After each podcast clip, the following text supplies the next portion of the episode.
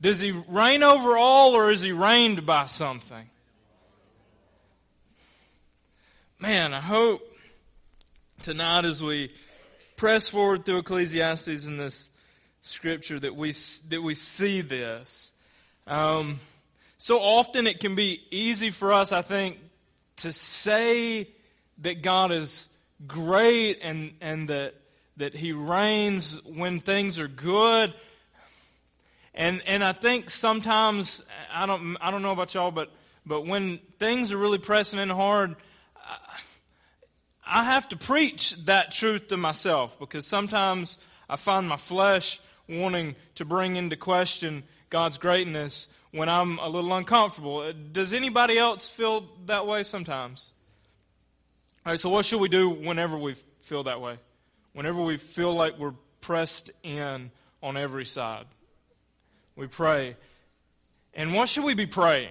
Right? We shouldn't be praying like just like let me just say my words like when we pray like you look you look throughout scripture let's pray this right so when we pray let it not i mean pray from the heart all right pray from the heart but when we pray let us pray the truth of god's word because sometimes we need to hear it right sometimes we need to hear it um, so that's kind of just leading us up to this point. I want us, man, I want us as a church, I want us as individuals, as we get into God's Word. I don't, I don't know if you do, but I, I hope that you will, if you're not already, maybe at some point in the future, that, that when you get into this, is when you find yourself praising the most, right?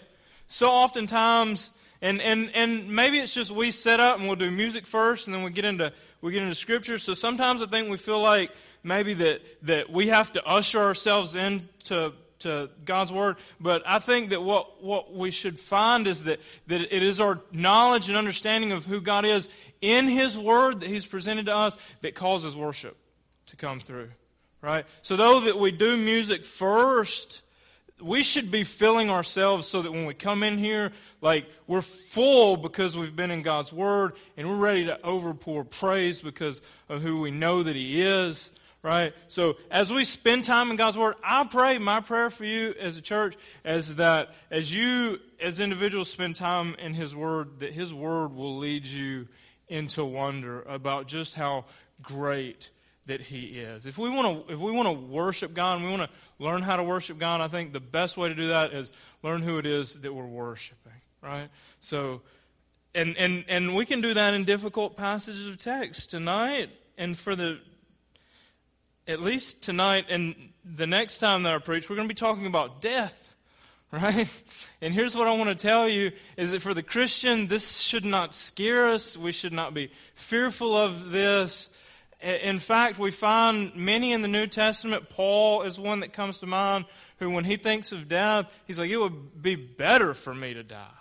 Right? Like, like, not that we're like somehow morbidly looking forward to the day that we die, but, but understanding that death's got nothing on us. It's got nothing, right?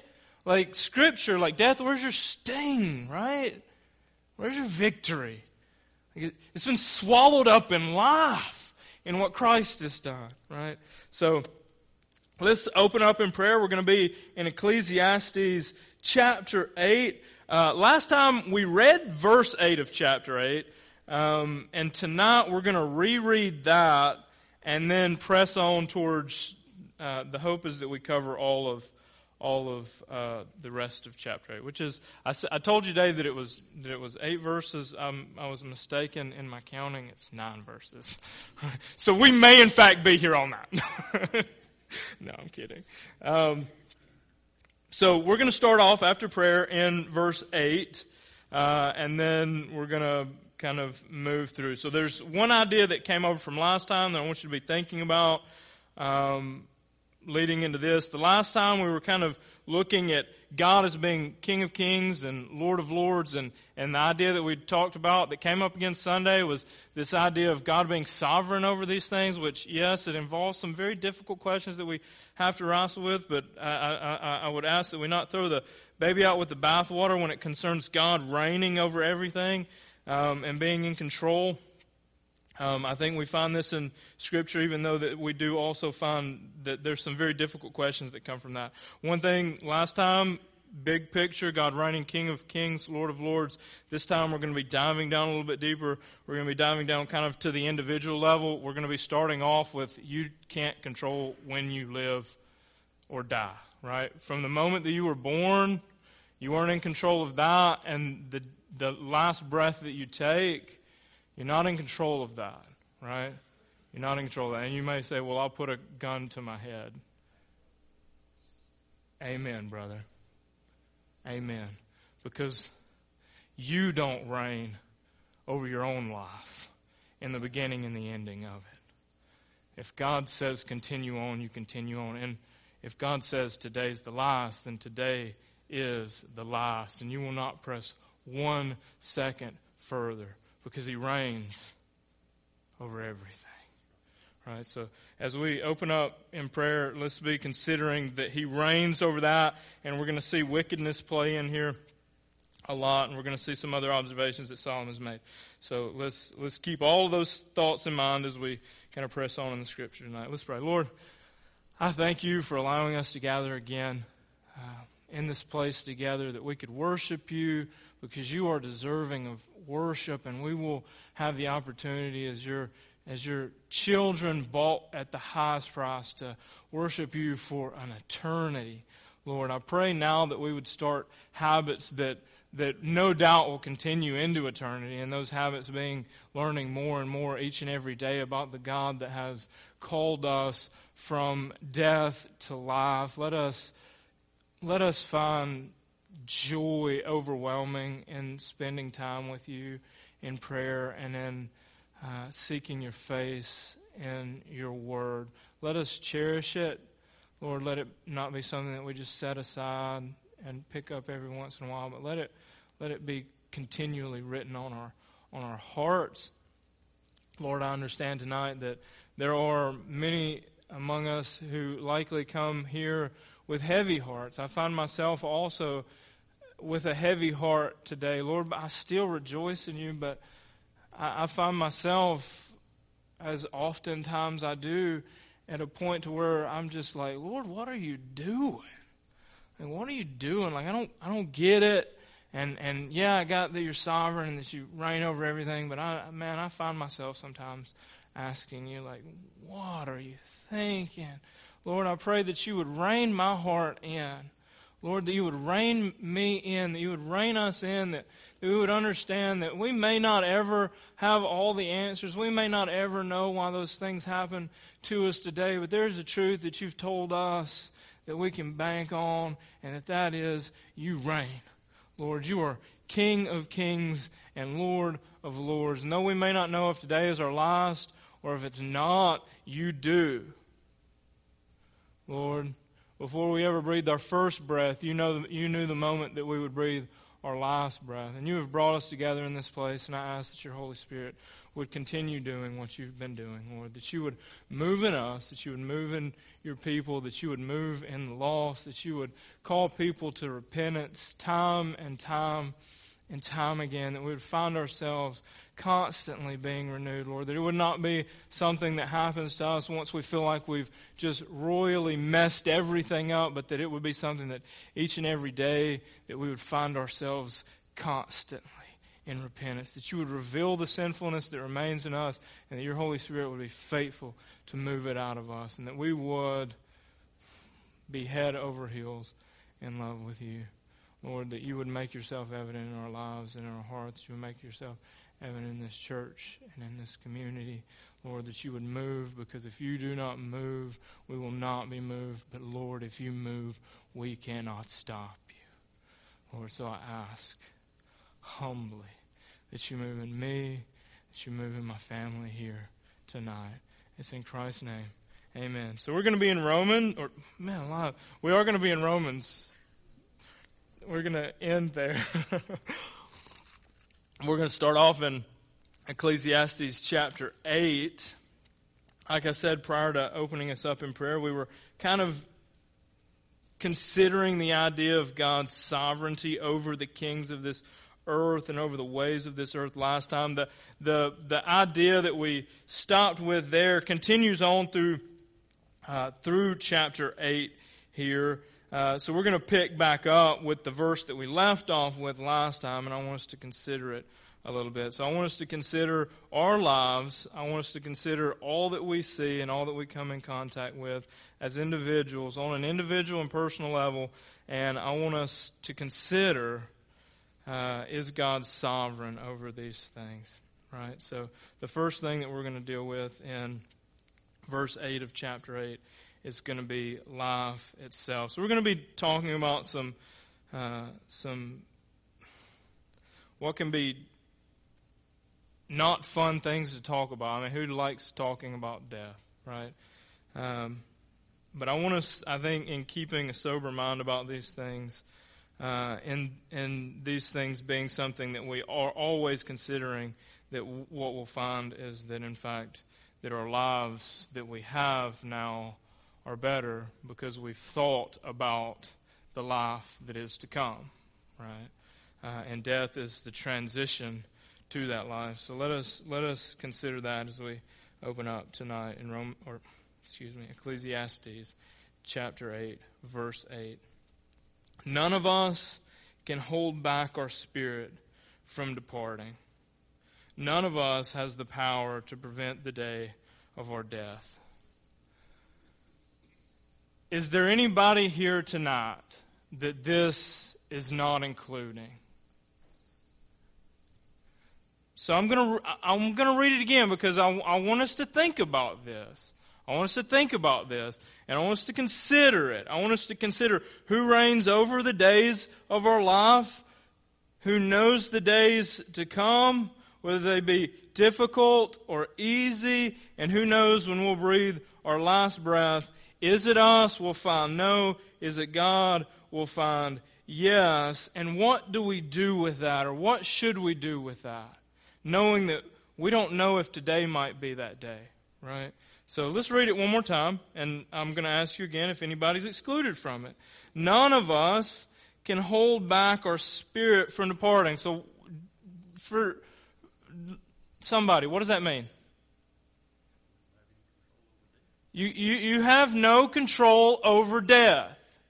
So when death comes for you, you are in no way powerful enough to say, I'm going to stay right here in this body. Right? No matter what you do, no matter what kind of wishful thinking you might have, when that day comes for you, you will be powerless to prevent it. Is that day coming? Is that day coming? When is it? When is it? Because here's the thing if we knew, would we live different today? Would we? So as I'm as I'm reading this and as I'm as I'm studying this, getting ready to preach it, I'm I'm asking myself the same thing. So the question, would you live differently if you knew today was that day? Now, you're not in control of it, but if somehow you knew for sure today was your last day, that when you laid your head in bed tonight, that you would wake up in eternity, how many of you would have spent the day like you spent it? How many of us? Can anybody, please, somebody, raise their hand and say, I would have lived today as I'm living it. So I don't see a single hand. I'm going to give you another opportunity. Nobody? Really? What would you do different? If you knew today was your last and man, I, I was thinking as I was doing this, I was thinking, Lord, what would I do different? Like, what would I, like if I knew the night that I was studying this, if I knew that I would close that thing up, go to bed, and not wake up in this world, would I have lived differently? And yeah, I would. Yeah, I would have.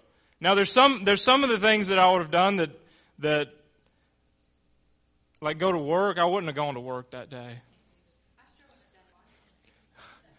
We wouldn't have done laundry. That's good. There's a lot of folks not doing laundry. So there's some honesty in here. So if it was the last day that we were going to live, we would not be doing laundry. this is good. This is good. But true, I would not have gone to work. And that's not because I don't love what I do. I absolutely love what I do. But why, why would I not go to work that day, knowing that it was my last day? I'd want to spend it better. So yes. So I would want to spend it with who I love. I want to reword that a little bit and say that I would want to have spent my time better. Is that to say, is that to say that going to work is something I shouldn't do? Of, of course not. I, I should go to work, right? The Bible tells us that we are to work.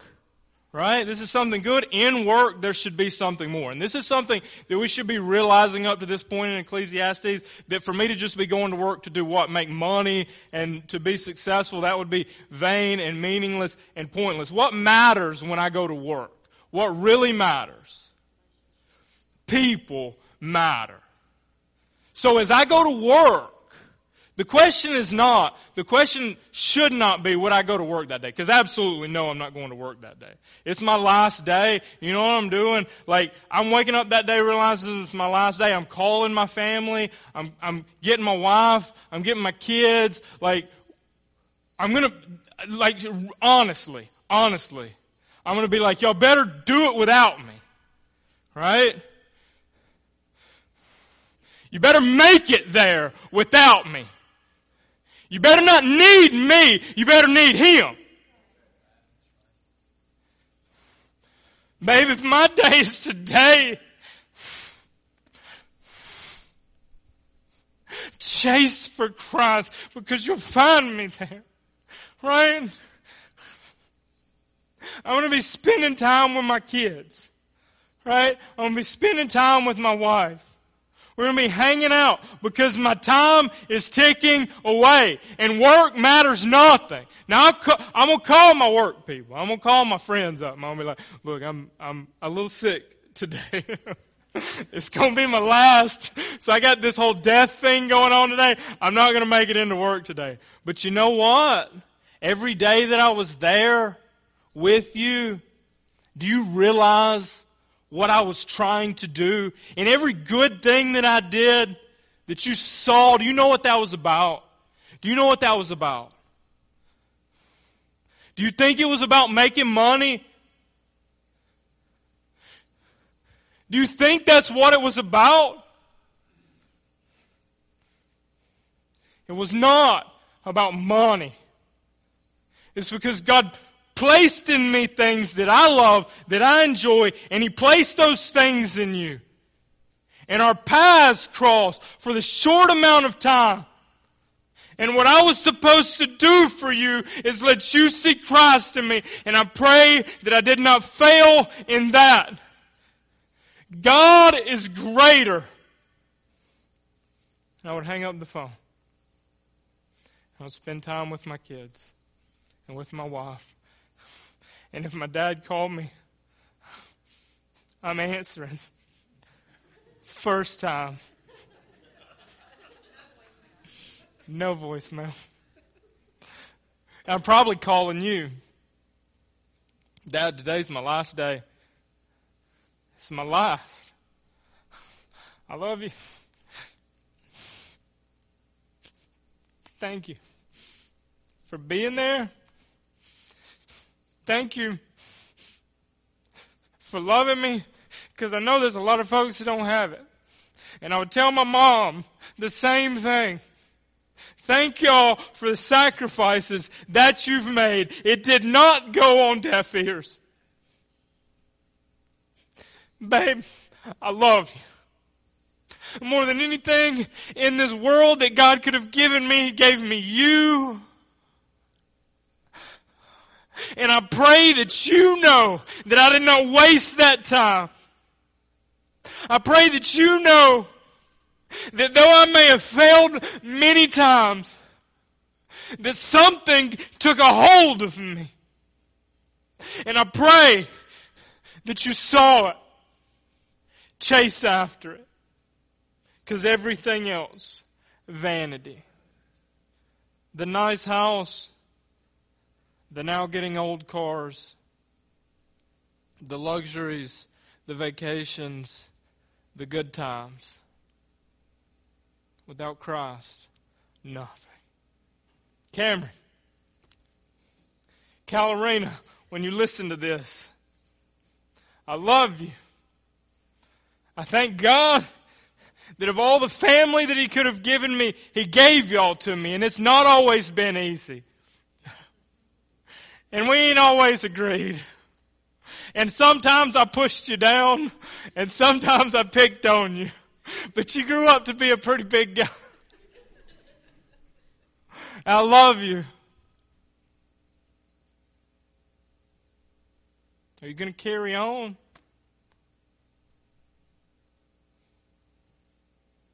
If I'm gone, do I have to worry about you? Who reigns in your life? Who reigns in your family? Mary Corinne, Isaac, let's dance. Right? Let's dance. Daddy can't dance and it's going to look silly, but I'm dying anyways. So what I got to worry about being embarrassed about? So let's dance. If you want to put it on YouTube, put it on YouTube. I'm dead. It doesn't matter. You know what? I'm going to have all the guys over that have always came and worked out with me and I'm going to call you and we're going to go one more time.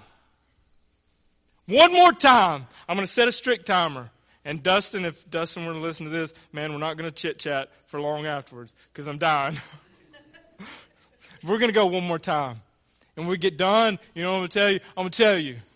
As hard as we go here, you go harder there.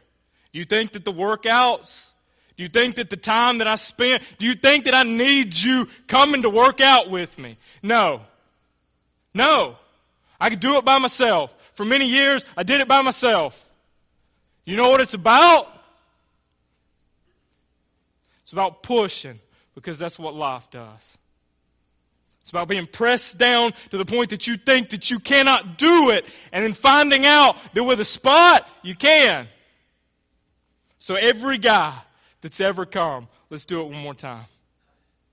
Because I'm doing it for Christ. Every bit of it. And when I put my kids in bed that night, when I tuck them in, when we say that one last prayer, man, I'm, I'm praying. I'm praying. Lord, I don't have control over it anyways. You call them. You send a man to preach to them. Someone that'll tell them the truth about who they are without Christ so that I can see them again. Because if it's your last day, you're doing what matters. You're doing what matters, church. And you'll find out what matters. So why is it then? Why is it that we spend so much of our time instead doing those things that we wouldn't even think about. How many of you are on your phone texting or on Facebook or Instagram? Huh? How many of you are working an extra hour that day? Really? Really? How many of us? You got no time to waste, right? And you got time today to what? Do you know what else? If it was a Wednesday, do you know what I would be doing?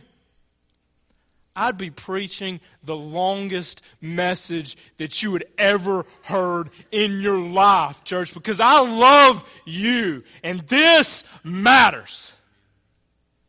This matters. And you know what? If, if I was going to die right in the middle of the service and wasn't going to get to tuck my kids in bed, bring them in here. They're not going to disturb me one bit. You know why? I got no time to waste. Not in control of it. You are not in control of it. So why is it that we waste so much time on things that mean so little to us? How many of you have tomorrow? How many of you?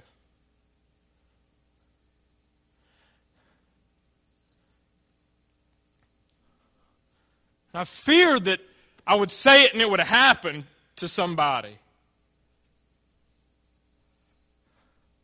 We'd have a whole lot of rededications then, wouldn't we? M- may find a whole lot of people getting saved for the for the very first time.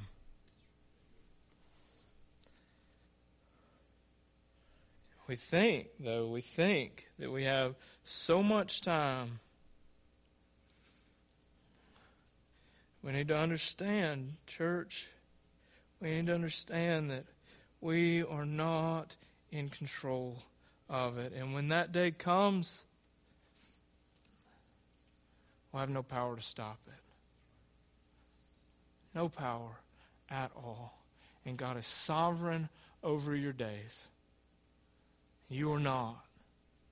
And He's called us, church, to do something important and not something that's wasting our time. And I'm, I'm man, I'm going to tell you, I'm going to tell you that if all we're doing is coming in here, right? If all we're doing is coming in here and all I'm doing is saying something that makes you feel good, and Dustin and Kip and Shane and Kobe were just saying something to make you feel like you paid your tribute or whatever, then man, that's such a waste of time. Like God didn't come to build buildings where people came and got to feel good about themselves. Right? Like God's sending people out. And if we're not, if we're not, and I'm not, man, I'm not saying every one of y'all like, yeah, I answered the call to be a missionary today, and I'm going to West Africa, or you know, ISIS, I'm coming that way. Like I'm not saying that, but are we even stepping out? Like when we say, when I say like that at my job, that everything that I do, that I'm doing it so that Christ might be glorified. Can we say that? Like, are we even living it outside of here? Is it something that crosses our mind on occasion and we suppress it down because I'm too busy today, right?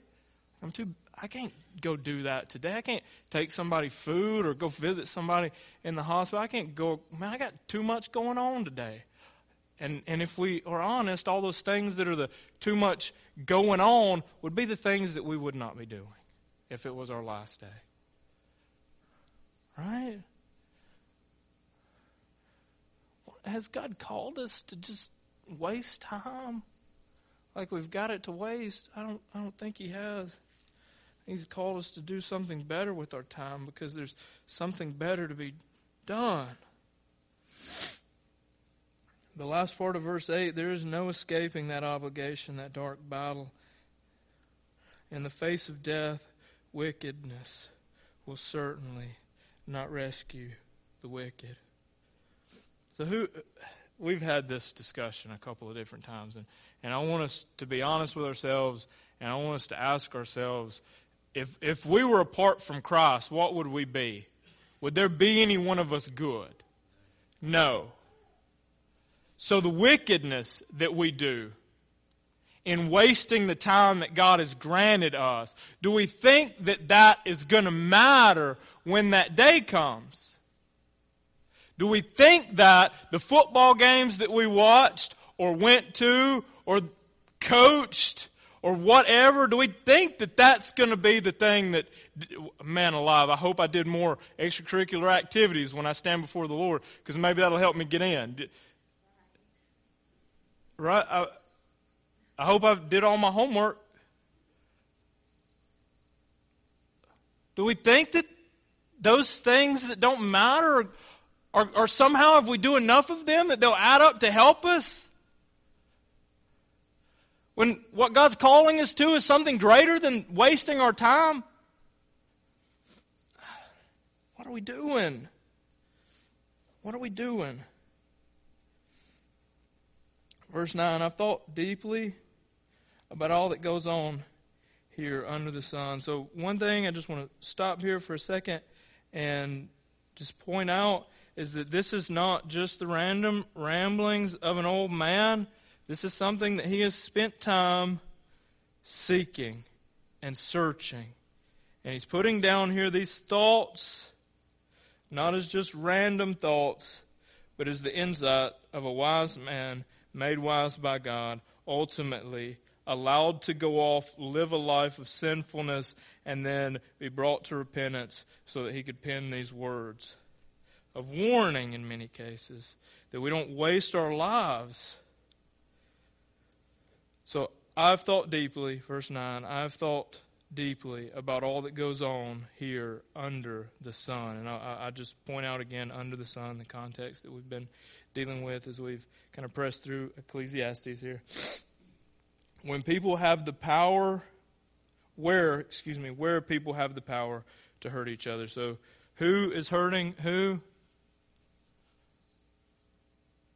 We are hurting each other, right? So, when we start digging down into this, because what we're going to be digging into is we're going to be digging into wickedness and wickedness that goes on. And one thing that I want us to point out, which so oftentimes when we consider all the evil that goes on in the world, we, we tend to fail to consider the source of that evil, and instead we quickly reply, Well, God, you should have stopped that. Right? You should have you should have done something. Right?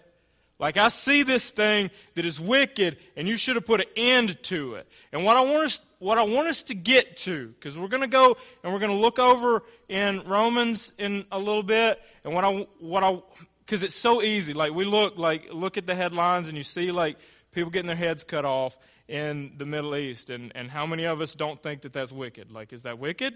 It's wicked, right? It's evil right? So what we do is that wicked people observe other wicked people and call their wickedness wicked while suppressing the wickedness that we ourselves do, thinking that we will be able to get away with it forever, right? And this is the danger that we face because we think our wickedness is somehow less wicked than a greater wickedness, right? Failing to understand that the smallest of white lies against an infinitely holy creator could set you as an enemy of him. Right? So it's not a matter of the weight of wickedness which you commit. Because every single one of us, if we had the right perspective, a heavenly perspective, then what we would realize is that God was very, very, very patient with us. Very patient with us. And his patience is for a reason and for a purpose. So as we get to looking and as we ourselves find ourselves looking out there and seeing all this wickedness, not being able to make sense of it at all, I'm going to be honest with you because there's a lot of craziness out there that you just can't, can't make sense of. But what we need to hold on to, God is sovereign, and I think that He gives us glimpses of this throughout right? So that persecution and trouble, and he'll allow the wicked to be wicked. He'll be patient with the wicked, long suffering with the wicked as they build up wrath against themselves because ultimately a purpose and a plan that he has set in place is playing out. So that even in the cutting off of heads, you will find that Christ will glorify himself in those whose heads are being cut off. You find it through you find it throughout the history of the church, the persecution the persecution of the church has been rampant. It is not something new. It is not something new. We find ourselves really in a pocket in Western culture where we're comfortable and we're not having to worry about being burnt at the stake or persecuted to death, right? So we think that it happens nowhere, and then if it did happen, God ha- could have no purpose in it. And what I want us to understand is that, is that the church is just rife with persecution. And what you find so many times is the ones who are persecuting are affected by the sacrifices of those who are being persecuted. So that even in wickedness, even in wickedness, God can make himself known. And if you doubt this, like if you doubt that God can make himself known in wickedness, then I ask you, what was the cross if not the most wicked act that could ever be perpetrated? The one innocent man murdered. Yet has God not done great things with this man's sacrifice? Right? So if he, if we can see that, if we can see that in the cross, in the worst thing that you could ever pile up against man, that God could, could, could do good, let us trust that the sovereign God, the one who reigns over all things, can equally do good in lesser evils. Because I will tell you that murdering Christ is the greatest of evils that could be committed the greatest of evils. There's no evil that you can conceive in your mind that would be there. None. Yet God, from the foundation of the world, for you, wicked people, and I include myself in that you, allowed the evilest act so that he could make himself known. And here's what I'm telling you. Here's what I'm telling you. And you may not believe me now, but if, if Christ has called you to Him one day, you'll find it out to be true. That you serve a God that is huge, and you don't even know how huge. And I think that I kind of have an idea, and I have no clue how huge He is. Unfathomable. Cannot conceive it on my best day. The brightest of minds, the greatest of theologians, have no clue how great our God is. So let's understand this that God is willing and able to do good and work good. Romans 8 28. For those he's called, according to his purposes. And that is an amazing, amazing truth. God reigns. Church, God reigns. So, as we consider the wickedness that we commit, right? Let's understand that people have the power to hurt each other. Verse 29, or excuse me, verse 9 of chapter 8. So, verse 10 I've seen wicked people buried with honor, yet they were the very ones who frequented the temple and are now praised. Shall I read that again? I've seen wicked people buried with honor, yet they were the very ones who frequented the temple and are now praised in the same city where they committed their crimes. There's another way that this is translated and some of the some of the manuscripts read that they are forgotten instead of they are praised that they're forgotten. And I actually prefer that one because it, it it ultimately I think makes the most sense of this text is that no matter what you're going to be forgotten. The worst that you could commit. And and what we find in this particular passage of text, I want you to understand is hypocrisy. Right? These are the people going to the temple. These are the people going to church. He's seen these same people commit these evils in their town and it either be forgotten or made light of or praised.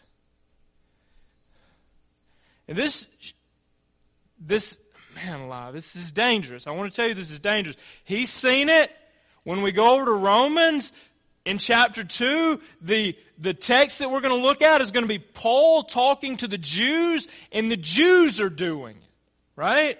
The Jews are doing this very same thing. Wickedness in the church. And this is what you'll find when you find churches without God as the center and the focus, or churches without His purposes being sought out, is that you'll find man made religion doing man made things, and we'll be praising it, and we'll be saying that that's good, and we'll be saying that it's, you know, what should happen, and we'll be honoring it, and the whole time, those who are wise will see that and understand the wickedness that it is. So, so ultimately, what I want us to be considering is, is, is this us? And I'm not saying us like as a group. I, I want to go down to the level of is it you? Is it me? Right? Am I the, am, am I? Because I, I want y'all to follow me here. I want y'all to follow me here. I'm preaching to you. Right? I'm doing an honorable thing. Right? What if, what if what I'm telling you is wrong and I'm lying about it? What if? Would that be wicked? And how, how many times have I left here on Wednesday nights and people are like, man, thank you for that. Are you going and checking any of this? Does it matter to you? Or does it sound good? Do you think, do you think that I could fool you? Do you think that I could tell you something, push it as truth, say it in the right way, you believe it, take it and run with it? Huh? Because here's what I think. Here's what I think. I think I could get up here and I think I could put on a show, and I think I could tell you to chase your best life now, and I think I could pack every one of these pews. Get your best life now. Get that money. I could tell you these things. And unfortunately, I would convince some of you. Because that sounds better.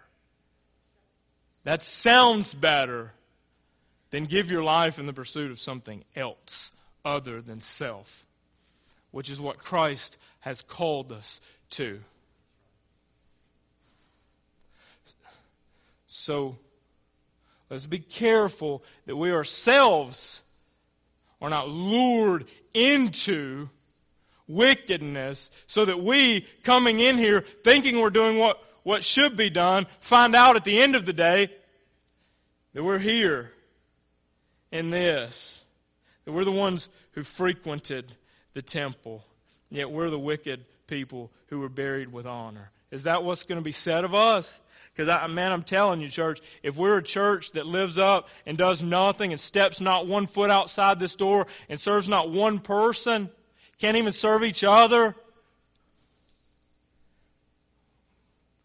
if Kip buries you, he, he's going to honor you. Don't, don't make him honor a wicked person because you did nothing, because you served in no way because you wasted the life that you were given, thinking that you had one more day to do something. I'll put that off. I got some stuff that I got to get handled today, and I'll take care of those things tomorrow. That tomorrow will come. That's what we tell ourselves. Tomorrow will come until it doesn't. Until it doesn't. So I want us to be careful because what oftentimes can happen is that we can justify our sin we look to another sin and we say, well, look how sinful that is. I'm good where I'm at. I'm good where I'm at. And I'll stay here because where I'm at right now is comfortable. Verse 11 When crime is not punished quickly, people feel it's safe to do wrong. Man alive. Do y'all hear this? Is this not absolutely 100% the truth? If God, and I want to just pick out whatever sin it is that you yourself, you're like, man, I got issues with this, right? This is a place that you struggle. Pick that out in your mind. And you would tell yourself this. You would tell yourself this. If God would just strike me down over that, just show me one, strike me one time. Man, it'd change the way I do everything. But he didn't. So either he doesn't see it, or it's not as bad as I think. So I'll step a little further, and I'll step a little further, and I'll step a little further until I've gone way, way, way too far. And I've abused the patience of God, taking it for granted, His mercies and His kindness. Not thinking for a second that maybe He was patient with me, maybe He's patient with you because he wants you to come to repentance. We're going to find this is the case. So, one thing that I want us to be careful with, too, I want us to be careful with, too, because here's the thing. We, we, we would like for God to be lenient with us and strict for others. True? Yeah, I think I think probably true. Like we'd like him to be lenient on the things that I don't think are so bad. But those over there, he's unjust for any amount of leniency that he's shown them. Because theirs is way too wicked. They stepped way too far. Right? Is this not the state of the heart that we tend to have? Right? Let's be careful in that. When we, when we cry out that God would be just now, what sins are we wallowing in ourselves? Don't abuse it, church, because here's the thing. The God that is lenient with you today is allowing the wrath to come to build up, and that is very frightening. So if you don't know Christ, the wrath that was poured out on Him, that He finished in the cross, will be poured out on you, and you cannot finish it. You cannot finish that cup.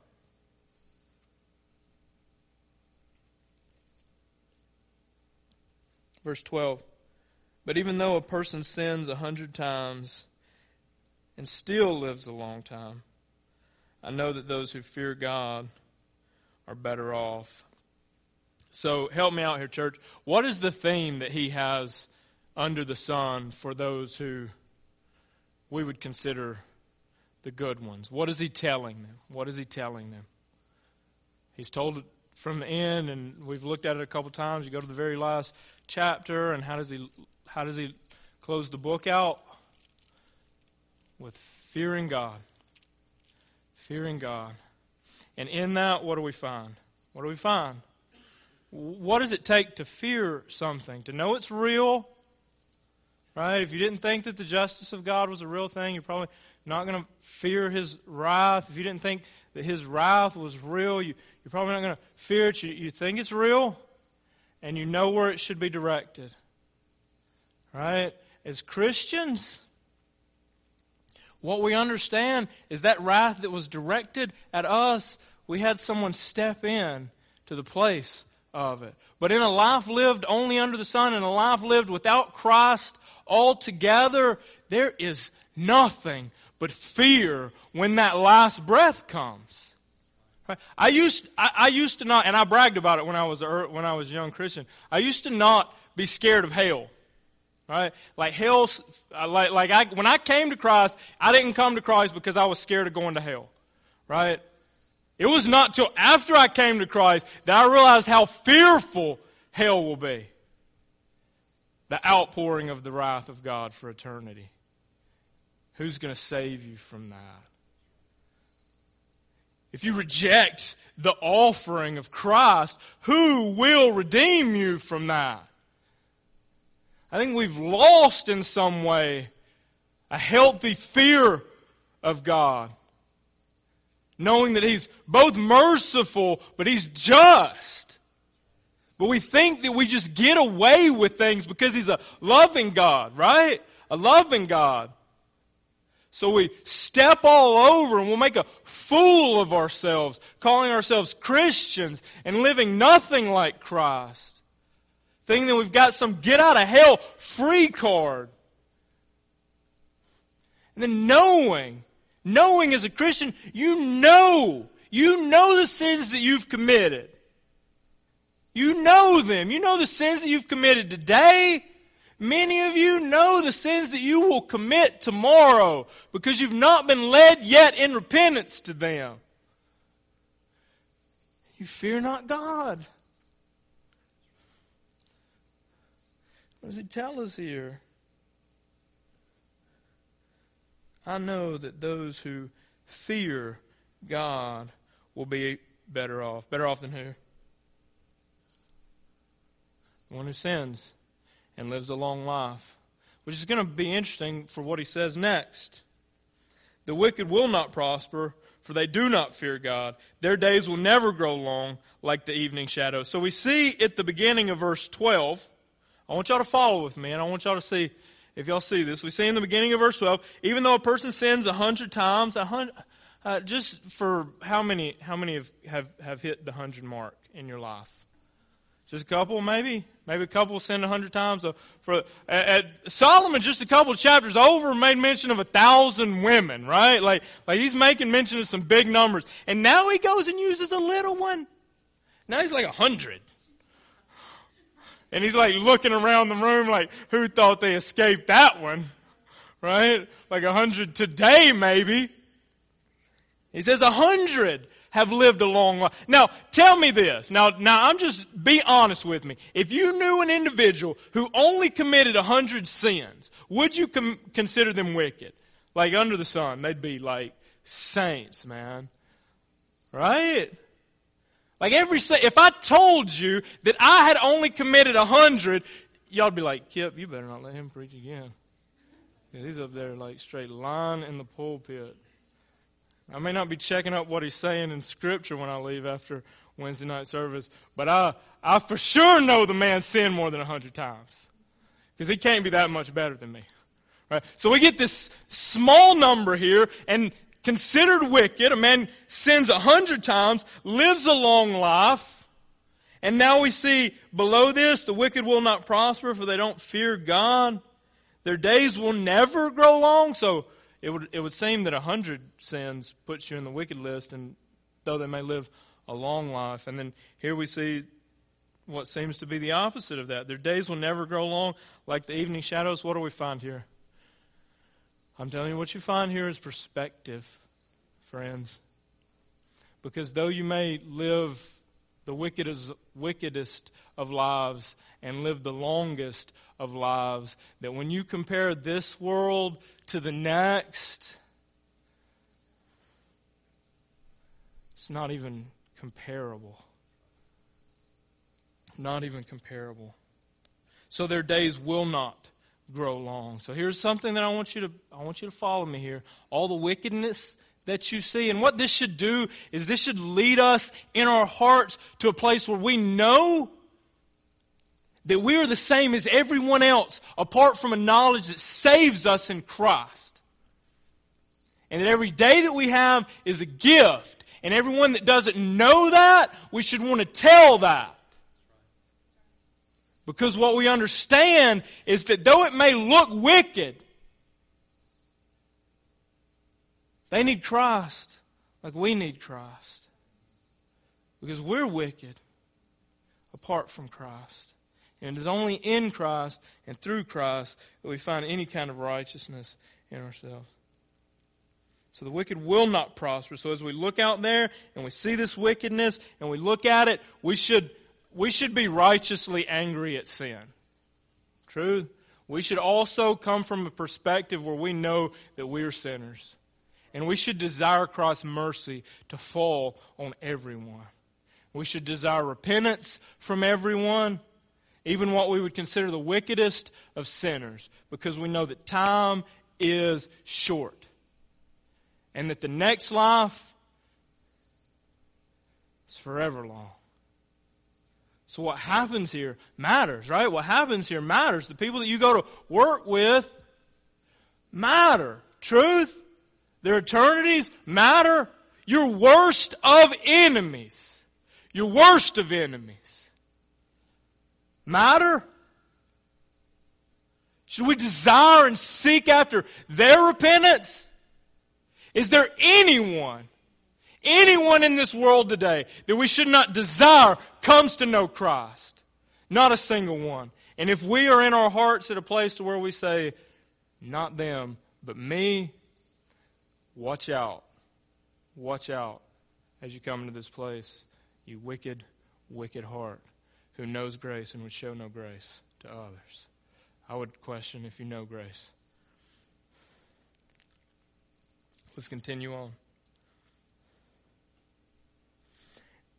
And this is not all that is meaningless in our world. In this life, good people are often treated as though they were wicked, and wicked, peop- and wicked people are often treated as though they were good. This is so meaningless. And under the sun, that stands. But I want, I want to tell you something. I want to tell you something that God's plan is greater than what is found under the sun. Right? So, so as a Christian, when we find ourselves feeling like we fall into this place, uh, picture with me, picture with me the kind of heart that a man must have to be hanging on a cross in the midst of his murderers, crying out for their forgiveness hanging there, gasping for breath because it's your last day. And what do you want? Repentance from those. Let us take that, Christians, let us take that as an example for the lives that we should be living. So that if our lives are required of us at the hands of another, that the, that the thought on our heart and hopefully what would come forth from our mouth is, Father, forgive them. For they know not what they do. But show them, even if it requires the blood of my body. Like, are we there yet? Are, are we there as individuals? Maybe not all the way. Who wants to press into that? Who wants, who wants to push into that instead of where they're at now? Maybe somebody? We want to step closer into that? We want to know the grace of Christ more so we can show that to others. Man, alive, I, I hope I hope so. I, I, I want that for myself, and and and and I say that knowing that if that day comes or when that day comes, that is that's not going to be easy. That to that to that to do that is not going to be easy. But in that day, I want to I want to lay a promise out there for you that it will not be your strength that does it. That when you find yourself crushed, you'll find the Holy Spirit empowered. When you're weak, you'll find Him strong because He's not a little God. He's a great God. Right? He's a God who reigns. Even when the world would look and say, Where is your God now? We'll say, He is very, very patient with me and with you. So that you'll come to what? repentance. Repentance. So I recommend so I recommend verse 15, and this is all the recommendation that you could find under the sun. So I recommend having fun because there's nothing better for people in this world than to eat, to drink, and to enjoy life. I'm so thankful that there's a New Testament and that we can come to the understanding that there is something more than food and drink. There's something greater to chase after, something greater to hope in. That way they'll experience some happiness along with the hard work God gives them under the sun. Verse 16 In my search for wisdom and in my observation of people's burdens here on earth, I discovered there is ceaseless activity day and night I realize that no one can ever, or that no one can discover everything God is doing under the sun. Not even the wisest people discover everything, no matter what they claim. I want to step back here for a second, because I know that the stuff that we've been dealing with has been some weighty kind of stuff to, to let sink in. The way that he ends this particular section, to me, I find it to be, I find it to be just I mean, beautiful is the only word that I can that I can come to here because I, I, look at this, and and I find myself as an individual the kind of person who likes to know how things work. Like mom and dad would tell you, whenever I was younger, how many computers did I break in the pursuit of figuring out how those things work? Like like I like to know how things tick. That's just who I am right? So I, I, like to explore, and I think that God has placed in, in, in, all of us particular passions and particular desires, whether it be for me, like computers and software and just building things, and you know, some people that's writing, some people that's singing. God's given everybody particular passions that they like. And in all of our different passions, because some of you have a hard time figuring out how to turn a computer on, right? You'd think what I do was just witchcraft.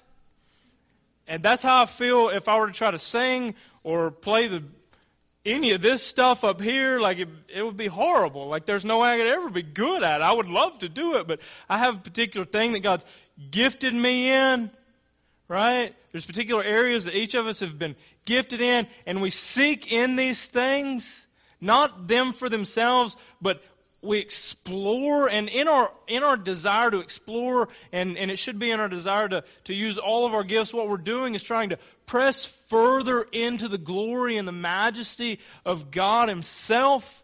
He's given us these things that we desire so that we can come to know Him more through them. So, in particular things that I do or that I see or that I experience, that I can communicate in a particular way that somebody else may not be able to, and then somebody else has got a gift or a desire or a passion that, that they themselves would be able to articulate something about God in a way that I would not be able to. And here's the amazing thing about, about this passage of text. I want us to read it again one more time with this in mind. I realize that no one ever can discover, or that no one can discover everything God is doing under the sun.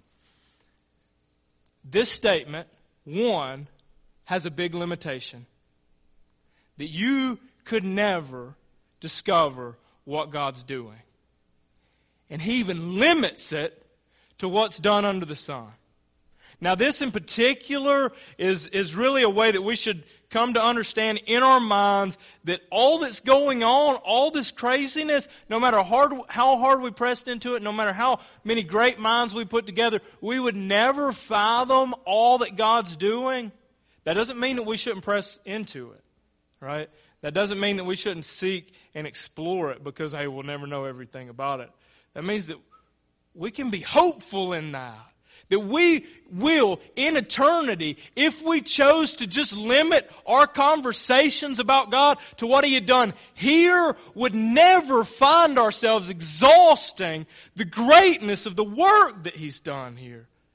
Never in an eternity could we talk about all that God is doing in this world and come to a point where, where we were all like, you know, I think we got that covered. We, you know, I think, I think all that God was doing down there, now I understand it completely. Not in an eternity, friends. If you think that you're going to get to heaven and then all understanding is just going to be given to you, like, you can't handle that, right? God is the all knowing God. You will never be all knowing. And that should be amazing because part of your worship in heaven will be gaining deeper, more intimate understanding of the God who has redeemed you for eternity. We will press forward in that into eternity, never exhausting the depths of it. And as I read that and as I think about that, I don't find myself bummed out because I'm limited and I'll never figure it out. I find myself like, so what you're telling me is that I will never be bored in heaven because I love to explore. And when I get into this, I feel like that's what it is. Like I'm, I'm exploring what God has done, and what God is doing, and I could never exhaust it. Even, even this book with the, with the, there's a finite number of pages in this thing. And I could sit and we could spend lifetimes and we would never exhaust, never exhaust what He's put in this. That's how big He is, man. That's how big He is. I, I, I hope that we come to that, to that understanding that we serve a God that is not going to be tapped dry. Right? When we, when we dig that well, we keep on digging. When we start drinking from that water, we can keep on drinking. We're never going to exhaust it. That, to me, is amazing. And if you think it's because your limitations, the end of this, not even the wisest people discover everything. No matter what they tell you. No matter what they tell you. And if they're truly wise, what they will tell you is that they ain't got it figured out. And thank God, we're not going to have a boring eternity. How many of you were fearful at some point? I, I was. I'm not going to.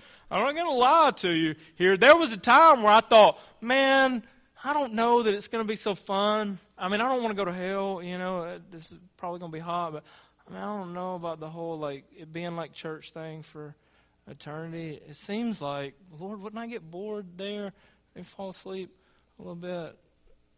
Man, it's so much bigger, so much greater. And I think the problem that we have sometimes is we try to like confine it like we can confine it, like it'll make us feel better if we could, and it wouldn't. God is inexhaustible. That is amazing. That is amazing. And it blows me away. Blows me away. So with these things in mind, with these things in mind, I want us to flip over, uh, and I want us to end in Romans. Uh, we're going to be looking at chapter two. We're just going to, and I'm going to kind of just read through this, and we'll be, uh, we'll be closing out with this. Romans chapter two, and again, at some point in the future, we'll go into this in depth, but for now, just to kind of use this as a way of reflecting back on what we saw there in Ecclesiastes, I want us to look at Romans chapter 2. We're going to look at verse 1. And he's speaking here to the Jews. He's, he's kind of called out sin across the board, and now he's speaking to the Jews. He's speaking to the church people of the day, the people that if any kind of law or any kind of working or any kind of knowledge could have gotten them there, that they would have been the ones to figure it out. And here's what we find. Chapter 2 of Romans. You may think you can condemn such people. What people? Wicked people, sinful people, right? This is the people that we're talking about. You may think that you can condemn such people, but you are just as bad and you have no excuse. When you say they are wicked and should be punished, you are condemning yourself. For you who judge others do these very same things. And we know that God, in His justice, will punish anyone who does such things. So if we're worried about God's punishment coming out, it's frightening. It's coming. Friends, it's coming. And it should be part of the motivation, not the central or primary. Like the primary is that people know God, but at least a, an auxiliary purpose is the reason that we tell people is so that we can spare them from the wrath that is to come. The primary is so that they can know God more, right? So, uh, and we know that God, in His justice, will punish anyone who does such things. Go back in chapter 1 and see what those such things are. Since you judge others for doing these things, why do you think you can avoid God's judgment? When you do the same things, don't you see? Listen to this. Listen to this part. When we think about the wickedness that we see around us, when we think about all that goes on around us and we question it and we think about why, man, why does it seem like it's so bad? Why does God let these things go on? I want you to consider this. Don't you see, this is verse 4, chapter 2 of Romans. Don't you see how wonderfully kind and tolerant and patient God is with you? So he's talking to those religious people who would condemn those quote unquote, sinful people. And he says here, don't you see how tolerant, kind, patient God is with you? Right? Keep that in mind. And then he asks, Does this mean nothing to you? Can't you see that his kindness is intended to turn you from sin? So, why is God patient with us in our sin. And friends, if you're a Christian and you think that He's not still patient with you in your sin, then you're fooling yourself. He's still overly patient with us. Why does He do this? Why does He do this? Scripture tells us His kindness, His patience here is intended to turn you from sin. That's the purpose of Him being patient with you instead of wiping you out. He's giving you time and time and time again. Time and time again. Verse 5 But because you're stubborn and refuse to turn from your sin, you are storing up terrible punishment for yourself. I'll read that again but because you were stubborn and refused to turn from your sins, stubborn and refuse to turn. You are storing up terrible punishment for yourself. For a day of anger is coming when God's righteous judgment will be revealed. He will judge everyone according to what they have done.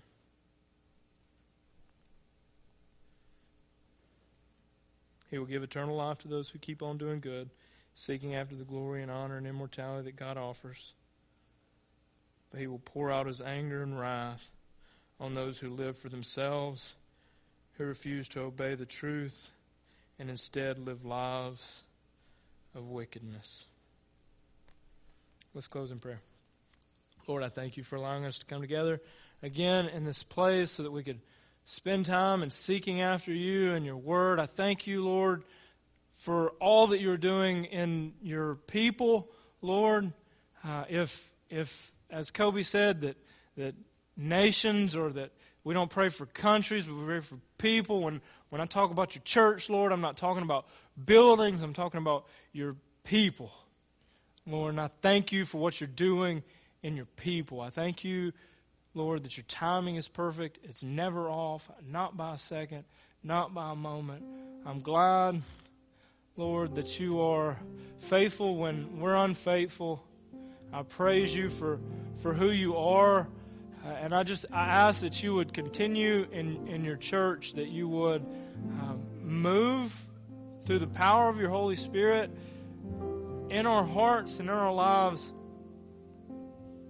Lord, so that we would serve you. Lord, let us understand that the that the time is so short, so short. And Lord, I man, you you know me, Lord. You you you know how much time I waste and how much how much how many times that I choose to waste my time? Lord, and I, I pray that in those places that you would refine me, Lord, that that everything that we do, that we would do for the service of your kingdom, Lord, that every moment of our lives we would live in such a way as to bring glory to you. Lord, I, I pray for anyone who may be here tonight who who I don't I don't know, maybe is convicted over hearing your word in, in some point or some part and and is seeking what they must do now, Lord, repent, believe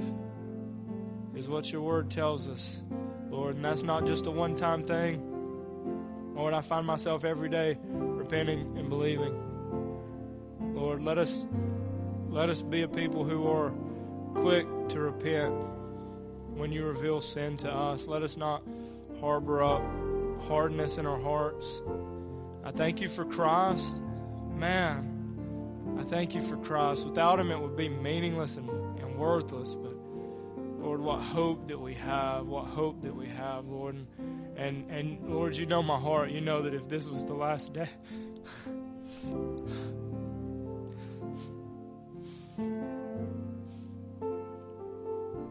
if this was the last moment, that I would open my eyes saying, Thank you for letting me say some truth about you because you're big, Lord. And, and if all that we do is just talk about your greatness, let us talk about your greatness.